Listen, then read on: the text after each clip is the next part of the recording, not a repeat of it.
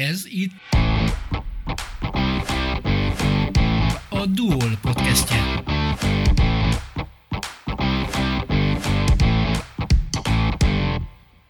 Új műsorunkban olyan Dunajvárosi vagy Dunajvároshoz kötődő embereket hívunk beszélgetésre, akik munkájukban vagy szabadidejükben értékeset, fajsúlyosat, különlegeset tesznek, meghatározó személyiségként jobbá, szebbé téve életünket.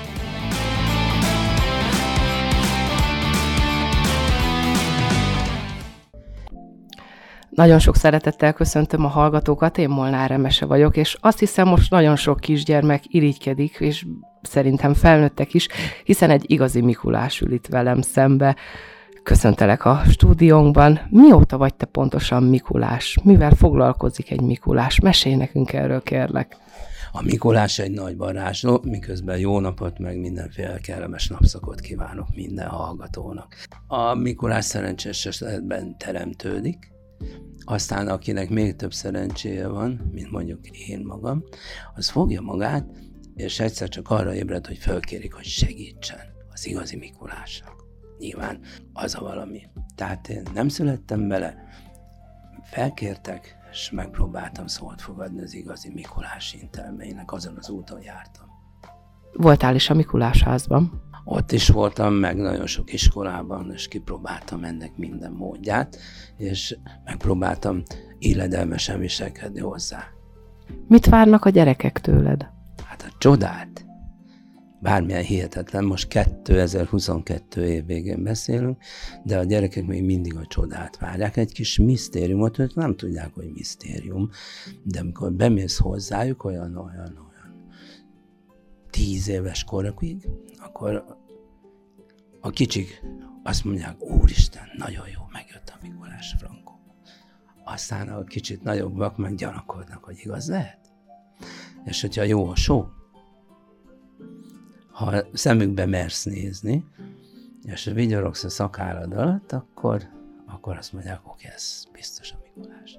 Ja, és őszintének kell lenni a gyerekekkel. Mindig. Mi a helyzet azokkal a gyerekekkel, akik megijednek, amikor találkoznak, amikor nem jutnak szóhoz sem a hirtelen jött csodától?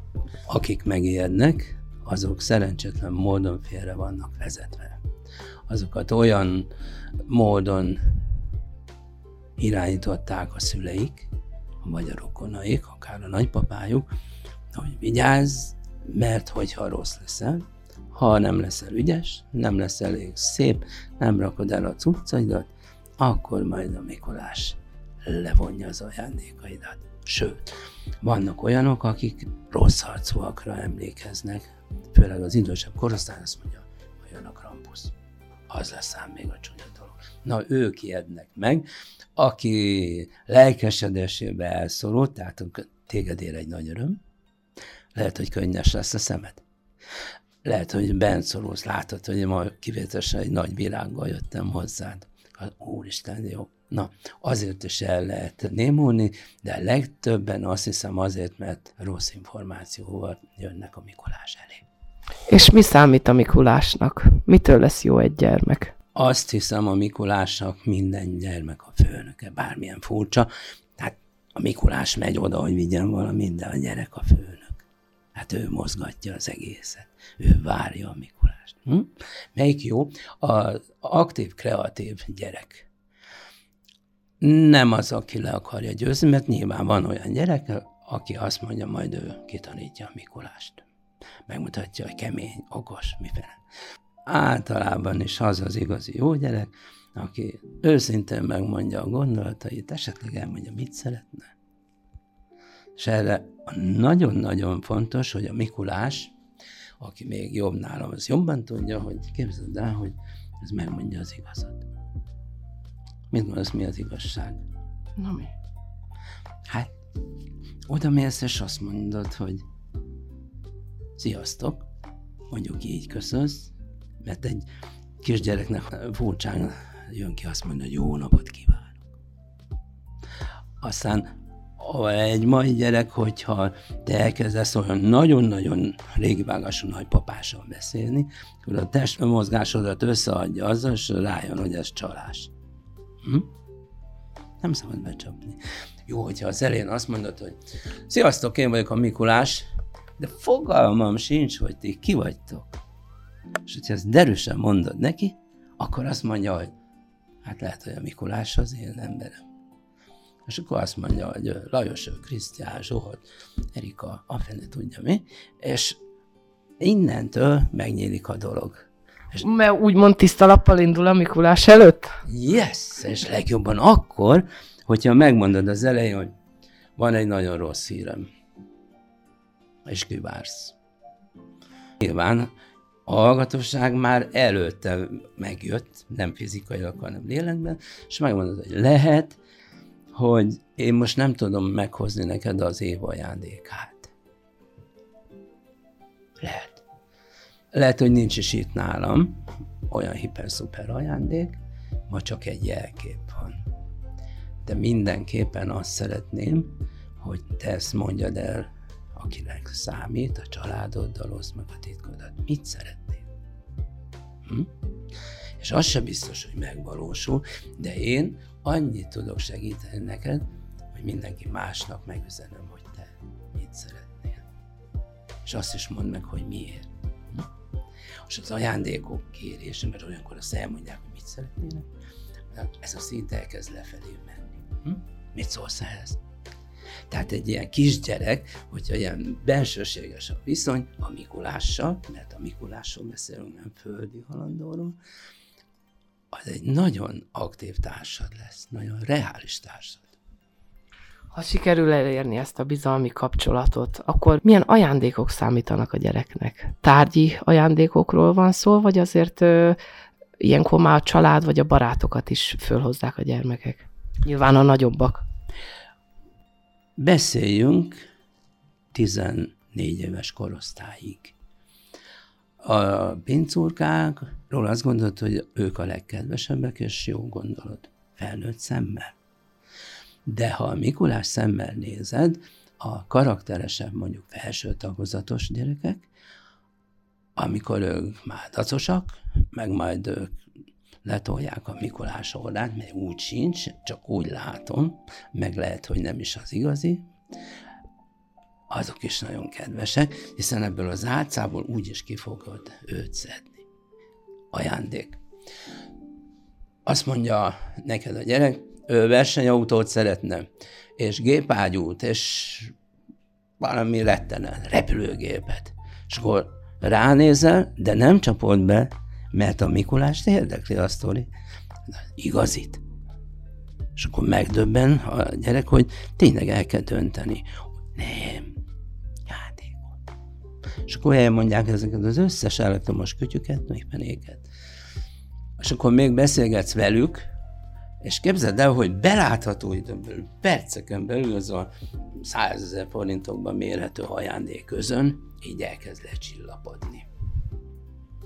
Korosztálytól függetlenül. A nagyobbaknál, tehát felső tagozatos korosztályra gondolva, ez szintén lezajlik, nem nagyon mondják meg, hogy ők mit szeretnének, tudod, de ne szórakozz velem, vegyél hozzá egy nagy számítógépet, tippenét. És a ruhaneműre azok gondolnak, akiken látszik, hogy jól jönne nekik valami szép ruha. De utána előjön az, hogy szeretne a barátaival elmenni például kirándulni. Gyakran előmond. És akkor bensőségessé válik a dolog, beszélgetsz erről az adventi körről, anélkül, hogy agyon pumpálnád az agyát mindenfélével, és azt mondja, hogy ő azt szeretné, ha elintézném azt, hogy karácsonykor együtt legyen a család. Nagyon-nagyon sok gyerek van, sérült családban él. És amikor látja, hogy a Mikulás aránylag jó fej, nem néz ki valami nagyon jól, de szóval lehet vele dumálni, akkor megmondja. És ez egy ajándék.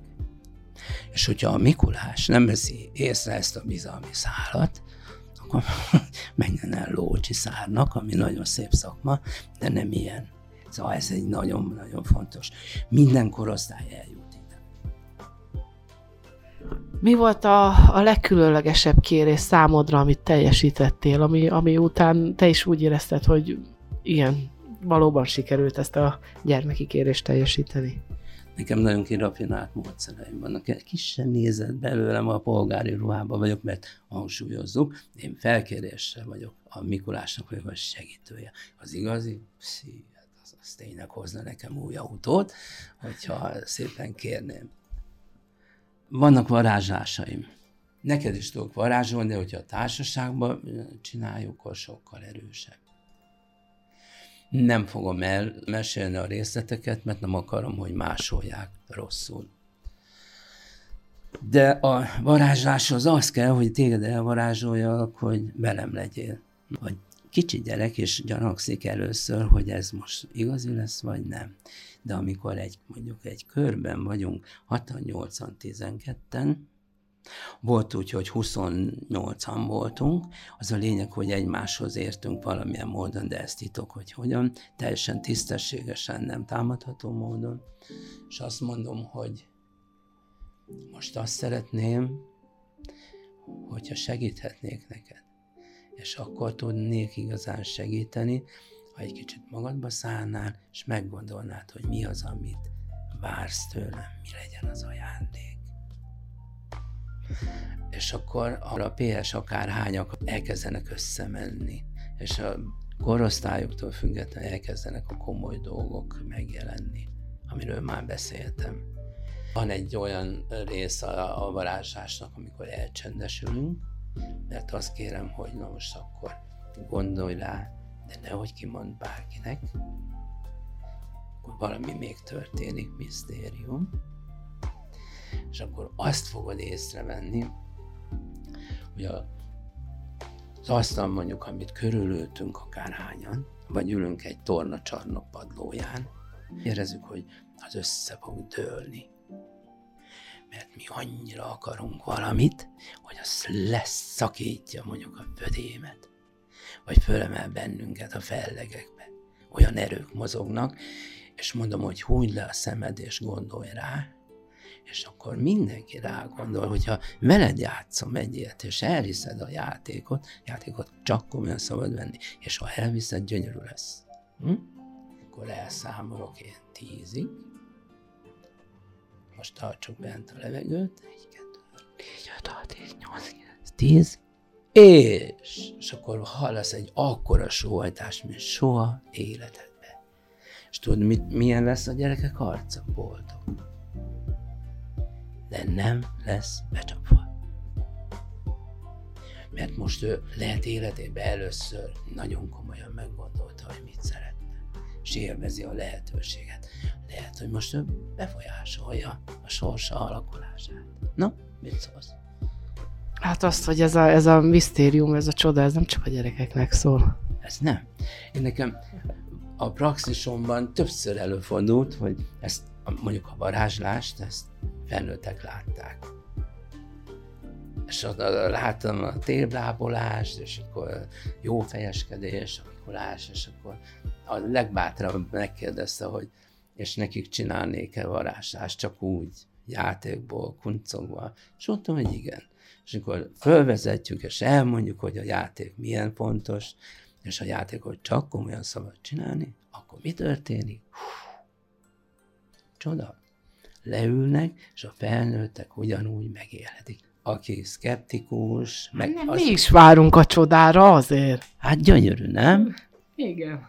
És ez egy óriási, ott van egy misztikus, szinte mesebeli figura, aki azt állítja, hogy segít. Nem azt mondja, hogy én megcsinálom. Hozok neked egy új lakást, nagyon szép új feleséget, vagy férjet, iszonyatos anyag. Anyukámnak egy vejkót aztán. Igen, igen.